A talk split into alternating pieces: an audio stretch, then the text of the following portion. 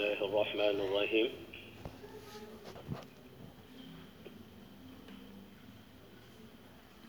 الحمد لله رب العالمين.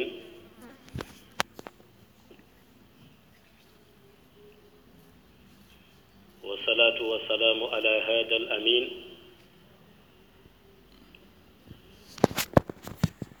سيدنا ومولانا محمد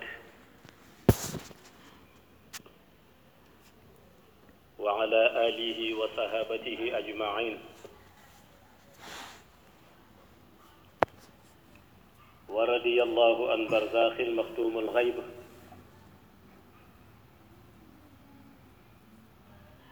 تاج العارفين وإمام الأولياء. سيدنا ومولانا شيخ أحمد بن محمد التجاني الشريف رضي الله تعالى عنه.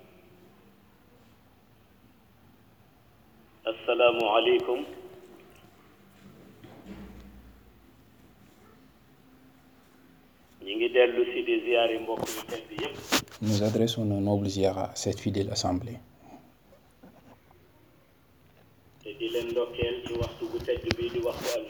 Et vous honorons en cette heure bénie du vendredi,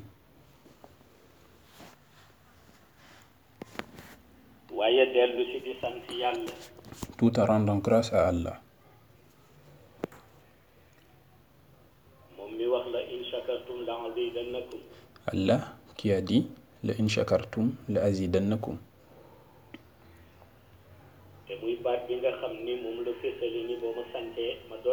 c'est-à-dire quiconque lui rend grâce, Allah lui augmente ses bienfaits. Et par là, Allah veut mettre en exergue la reconnaissance.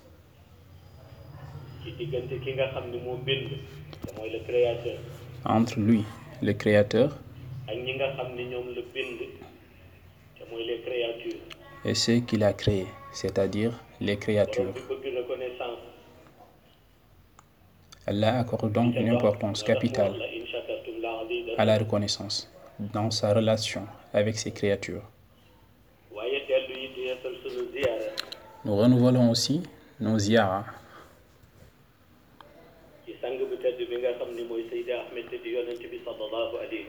à l'endroit du noble prophète Seydi Ahmed, paix et salut sur lui,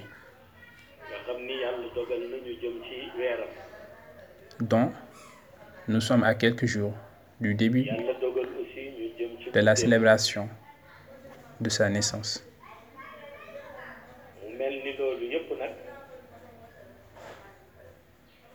Et tout ceci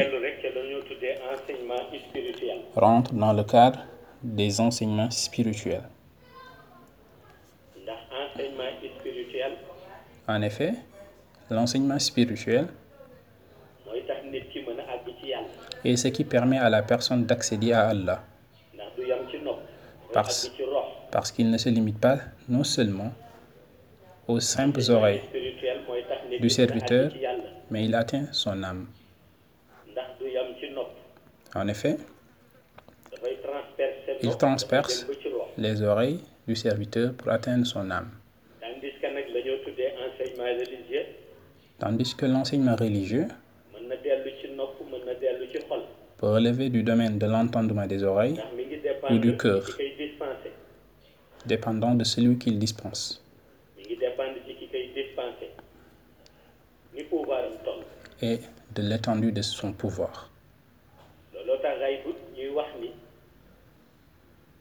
Nekk ni pouvoir am toll njàngaleem noonu lay toll. C'est pourquoi au niveau de Raïb, on dit que le pouvoir de chacun est proportionnel à son enseignement.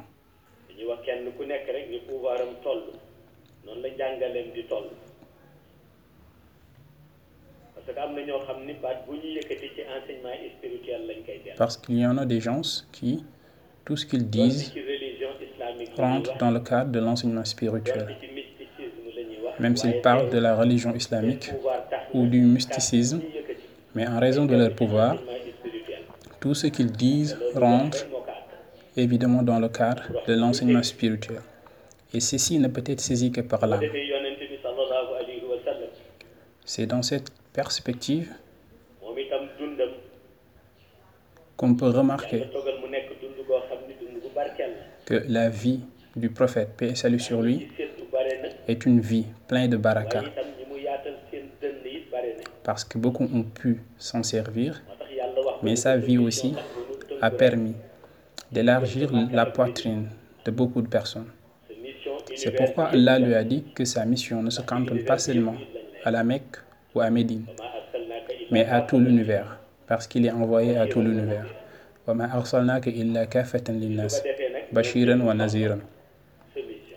Donc, tous ont besoin de la mission du prophète. C'est ainsi qu'Allah lui a dit que son enseignement atteint tout cela.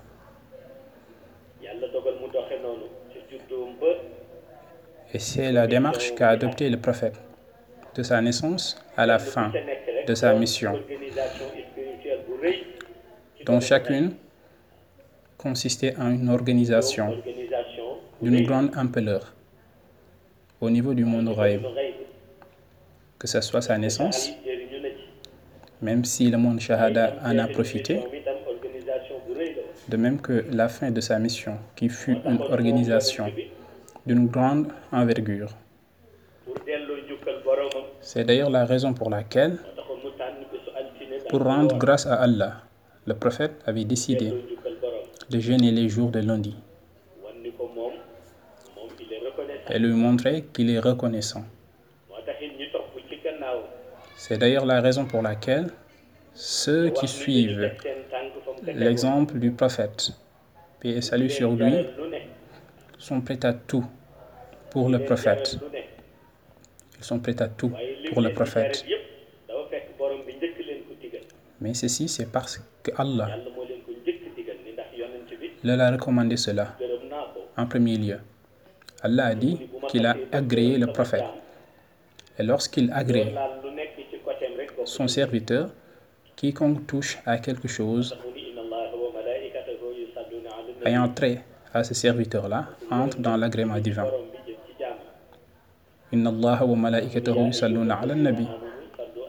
C'est un agrément de la part du Seigneur envers sa créature, le prophète. Donc, Ya ayyuhalladhina amanu sallu alayhi wa taslima, qui est la base fondamentale de la nuit du prophète. En effet, la célébration de la nuit du prophète, quelle que soit sa grandeur, ne doit pas sortir de ce cadre-là. Et si elle sort de ce cadre-là, on ne pourra plus l'appeler la nuit du prophète. Mais si on le maintient dans ce cadre-là, ça sera vu comme un acte de reconnaissance. Parce que toutes les créatures ont un devoir de remerciement à l'endroit du prophète. Parce que c'est grâce à lui qu'Allah nous a créés.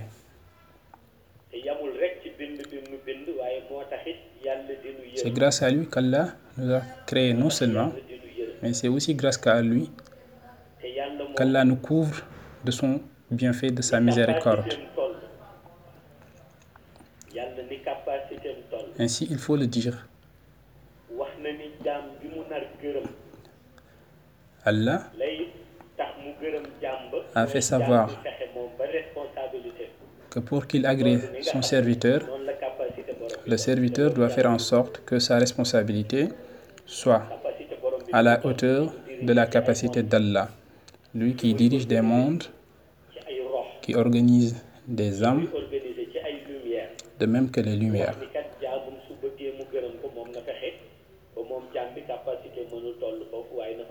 Donc, même si la capacité du serviteur ne peut pas égaler cela, le serviteur doit tout faire pour que sa responsabilité l'égale. Et le prophète a dit qu'il a allégé cela parce que il a dit Et lorsqu'on lui a demandé comment il a fait, il a dit que, que chacun, sa responsabilité, c'est ce qu'Allah lui a confié. Et il ne rendra compte que de cela. Cela veut dire que le prophète a renvoyé chacun à sa priorité.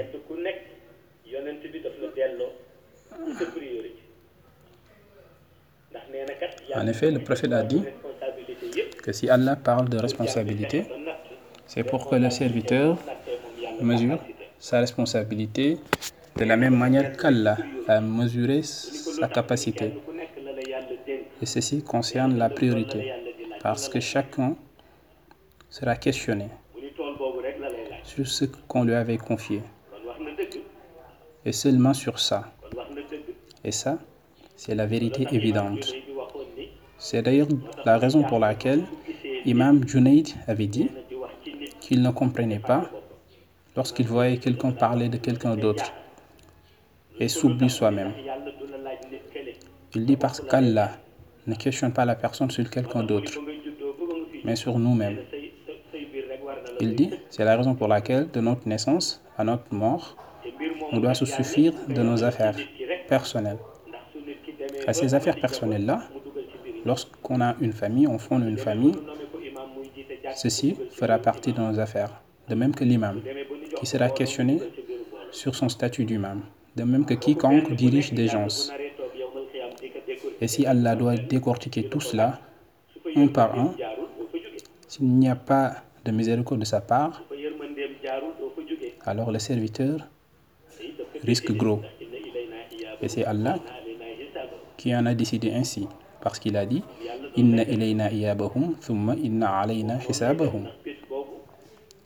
Et c'est ce qu'Allah fait, parce qu'il a toujours revendiqué ce jour-là, le jour du jugement dernier, comme il en a fait allusion dans la Fatihatul Kitab, lorsqu'il dit Maliki Yawmiddin. Ce n'est pas ce jour-là seulement qu'Allah a en sa possession, mais c'est le jour du jugement et le jour où Allah disséquera le vrai du faux. Et ceci concernera toutes les générations, de la première à la dernière. Toute génération qui s'est vue accorder un temps et aura des comptes à rendre et on verra ce qui sera dans son compte, si c'est du bien ou du mal, ou si les deux se valent, parce que pour chacun il y a un espace réservé. Ainsi, la vue du prophète préparé à cela, toute sa vie préparée à cela. En effet, le prophète ne voulait pas qu'il n'y ait ne serait-ce une personne faisant partie de sa communauté qui ne soit pas sauvée.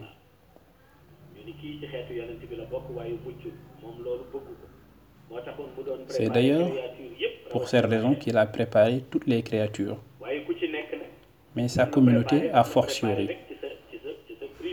Mais il a préparé chacun dans sa priorité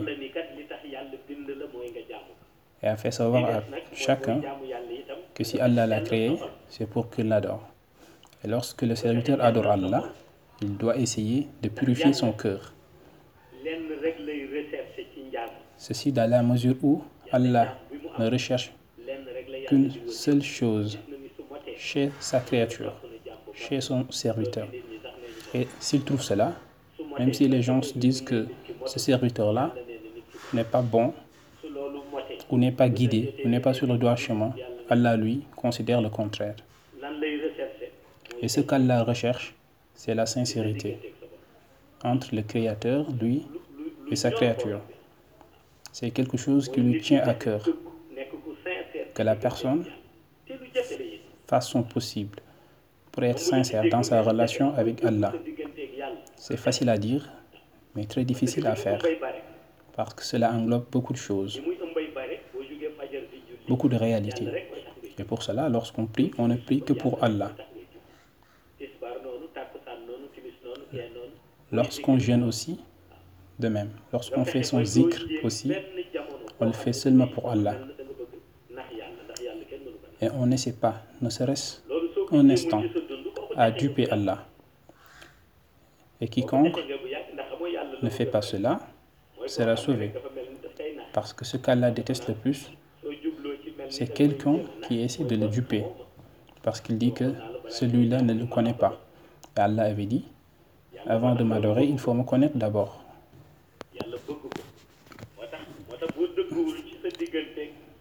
C'est pourquoi, si le serviteur n'est pas véridique dans sa relation avec son Créateur, Allah fait apparaître cela dans le Coran. Hum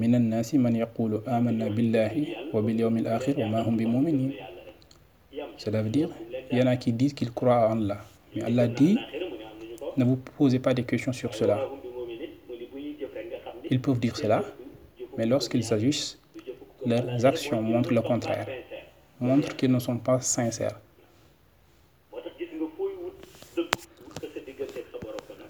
Ainsi lorsqu'on cherche à être véridique il faut l'être d'abord et avant tout dans sa relation avec le Seigneur. Le reste n'est point important. Et aussi longtemps qu'on prêtera attention à comment la société nous regarde, on ne va pas avancer. Et Satan, lorsqu'il veut détourner la personne de son objectif, il lui fait penser à ce que la société pense de lui. Parce qu'il sait que lorsque la personne est dans sa tombe, ce n'est pas la société qui le jugera. Et celui avec qui on reste éternellement, c'est le Créateur. Donc il faut tout faire pour que la relation entre le serviteur et son Créateur soit véridique. Cela entraîne une relation véridique aussi entre le serviteur et la meilleure des créatures, le prophète paix salut sur lui. Et tout le reste n'est point important, parce que ce n'est que le fruit du monde shahada. Parce qu'un cœur pur, un cœur éclairé, celui qui l'a, il connaît toujours sa priorité. Mais un cœur impur et obscur est toujours pris en otage par le monde shahada, parce qu'on pense toujours aux gens, ce qu'ils pensent, ce qu'ils disent, ce qu'ils écrivent sur nous. Et ça nous prive de paix intérieure, la paix du cœur. Et lorsqu'on n'a pas la paix du cœur, on ne sera pas en bonne santé, on ne sera pas en paix dans l'endroit où on vit. Et pour les hakim, les sages, ce qui donne la paix du cœur, c'est d'être en connivence avec Allah. Cela permet d'être en paix avec soi-même. Et les saints qui sont capables de faire cela sont des spécialistes en matière de mettre un frein sur la langue. Quels que soient les problèmes qu'ils ont, ils peuvent en un laps de temps dégager tous les problèmes et se concentrer sur autre chose ou se projeter sur quelque chose d'autre. Ce n'est pas quelque chose de facile, mais ils l'ont obtenu grâce à la maîtrise spirituelle. C'est ce qu'enseignait le prophète, qui rappelait toujours. En effet, dans sa vie, il faisait toujours des rappels à un point que les musulmans aient pitié. Parce que les gens, parfois, ils peuvent entendre, saisir le message et parfois non. Ainsi, il y en avait même des sahaba ou compagnons qui avaient dit qu'ils allaient dire au prophète que s'il fait son rappel, il peut s'arrêter là et qu'il n'y a pas besoin de tout rappeler constamment. Mais Allah lui a demandé de faire toujours un rappel parce que le rappel profite aux croyants et qu'il continue dans ce chemin-là. Mais Allah l'a sauvé car il l'a dit et il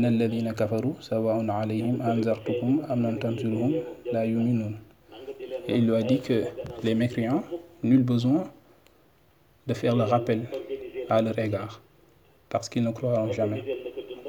Donc Allah a organisé la vie du prophète, parce que le prophète a consacré sa vie à Allah. Et lorsqu'on voit Allah, le Créateur, qui crée tout. Et lorsqu'on lui consacre sa vie, on ne sera pas égaré, quelles que soient les tentatives et tentations de Satan. Et c'est ce que le prophète a très tôt compris. Et il a su que ceux qui sont derrière lui doivent suivre son exemple. Et il a fait en sorte que les enseignements qu'il a prodigués soient des enseignements spirituels, acceptés par l'âme des compagnons. Et le prophète ne se lamentait jamais.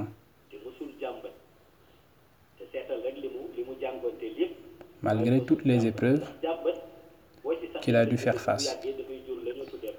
En effet, lorsqu'on est toujours là à se lamenter, cela crée la paresse.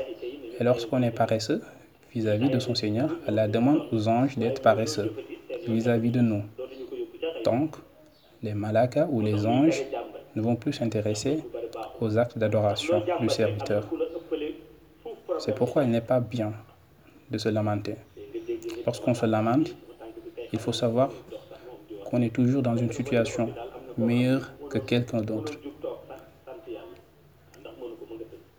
Lorsqu'on est frappé par un mal de pied, il faut savoir qu'il y a quelqu'un à l'hôpital qui paierait tout l'or du monde juste pour pouvoir se mettre assis. C'est pourquoi, quoi qu'il en soit,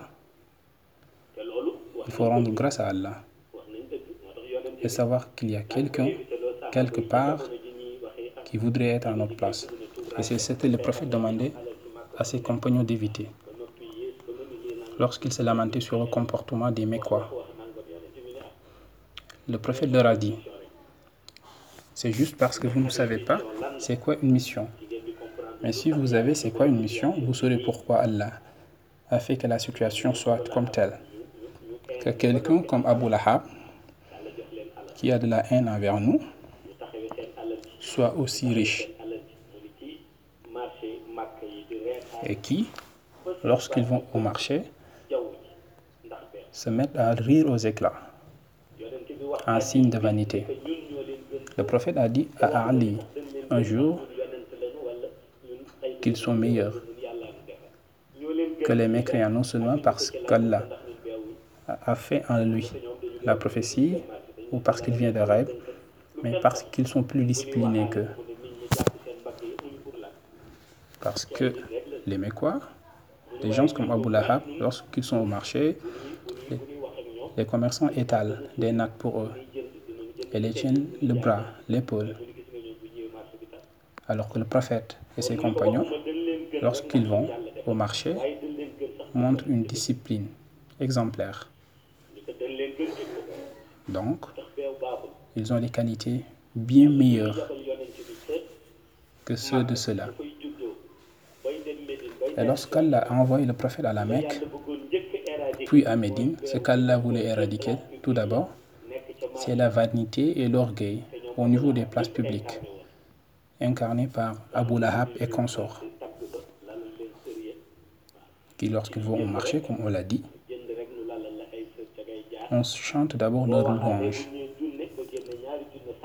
Et lorsqu'ils marchandent et qu'on leur fixe un prix, ils donnent le double pour montrer qu'ils sont capables de donner plus. Et cette vanité-là existe toujours, mais sous une autre facette. En effet, ceux qui incarnent cette vanité sont ceux qui regardent les gens d'une autre manière. C'est-à-dire ceux qui, lorsqu'ils voient des gens qui ne sont pas riches, pensent qu'ils ne doivent pas parler avec eux, qu'ils ne doivent pas les saluer. Et c'est comme ça que ça continue toujours. Lorsque quelqu'un parle à eux, ils brandissent leur gratte et dire que je suis ceci, je suis cela. Parfois, on entend quelqu'un dire que lorsque les gens leur parlent, les gens doivent le faire avec modération, d'une certaine manière, parce qu'ils sont peut-être un ministre. Et ça, c'est pas important. Au cimetière, on voit que quelqu'un était un ministre, quelqu'un un wali, un saint, quelqu'un suivait que ses passions et pulsions. Mais tout ça n'est pas important. C'est juste Satan qu'il met dans l'oreille du serviteur qui s'enorgueillit. En effet, le jugement véritable, ce n'est pas aujourd'hui, mais le jour du jugement dernier. C'est pourquoi Allah a dit que je ne dis pas que la manière dont vous faites votre justice est bien ou pas, mais je vous pose une question. Et tout le monde a dit Bala. Allah a posé la question suivante. Ne suis pas le meilleur des juges Et on lui a dit Bien sûr. Et il a dit Donc, arrivera le jour où je jugerai. Parce que j'avais dit Malik Yawmiddin, Mulk Yawma Izin. Et le juge du jugement dernier c'est moi qui me mettrai devant tout le monde pour juger. Parce qu'un jugement digne de ce nom ne doit rien laisser en rade, ne serait-ce un détail. ومن يعمل مثقال ذرة خيرا يرى wa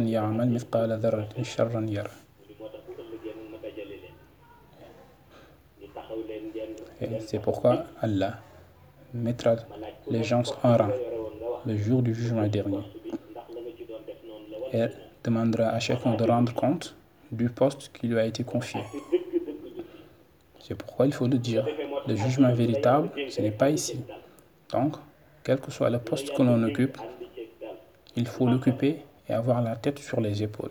C'est très important. Parce que, quel que soit ce qu'on a comme poste, il y a quelqu'un qui a plus que ça et qui a la tête sur les épaules. Mais il y en a des personnes qui, lorsqu'ils ont un nouveau poste, ne boivent plus du thé. Là où ils le faisaient, ne saluent plus les gens. Lorsqu'ils passaient devant les gens, ils disaient Assalamu alaikum, ils ne le disent plus. Et tout ça, on le référera ici. Mais on ne le comprendra que si on est intelligent. Et le prophète disait qu'il ne faut pas frustrer un musulman. Qui plus est un musulman avec un cœur pur, il ne faut jamais le frustrer. C'est pourquoi le prophète recommandait aux compagnons et à ceux qui, après avoir quitté le matin Masjid Rasoul, la mosquée du prophète, se mettent ou s'assient au niveau des grandes places, c'est-à-dire les places publiques, il leur demandait de bien faire en sorte de rendre le salut à tous les passants qui disent Assalamu alaikum et qu'ils ne soient pas emportés par leur conversation au point d'oublier ou de négliger de rendre le salut. On le disait que dans le lazim, il ne faut parler qu'avec son père et celui qui nous a donné le wird. Mais Maulay Sheikh Tijani a dit que lorsque quelqu'un passe et dit Assalamu alaikum, il faut s'arrêter là où on est, sur son zikr, et lui rendre le salut par wa alaykum salam wa rahmatullah. Et c'est ce que le prophète disait, que les compagnons rendent le salut de assalamu alaykum par wa alaykum salam. Parce que si cela ne se fait pas, cela peut créer de l'animosité entre les musulmans. Ici au Sénégal, on a l'habitude de ça. Quelqu'un peut passer devant les gens, dire assalamu alaykum, tout le monde le regarde sans lui rendre salut. Parfois, ils peuvent le faire sans pour autant que ça soit dû à quelque chose de particulier, mais c'est juste une habitude. C'est pourquoi quand quelqu'un disait au prophète qu'il voulait se rendre aux places publiques, sous l'arbre à palabres, le prophète lui dit, si tu peux rester là du matin au soir à rendre le salut, tu peux. Sinon, abstiens-toi de cela. Et tout ça, c'est pour éviter l'animosité entre les musulmans. Et tout ceci fait partie de l'enseignement spirituel. C'est pourquoi il faut avoir pleinement conscience de soi à chaque instant, et notamment maintenant. Et c'est ce que le prophète enseignait.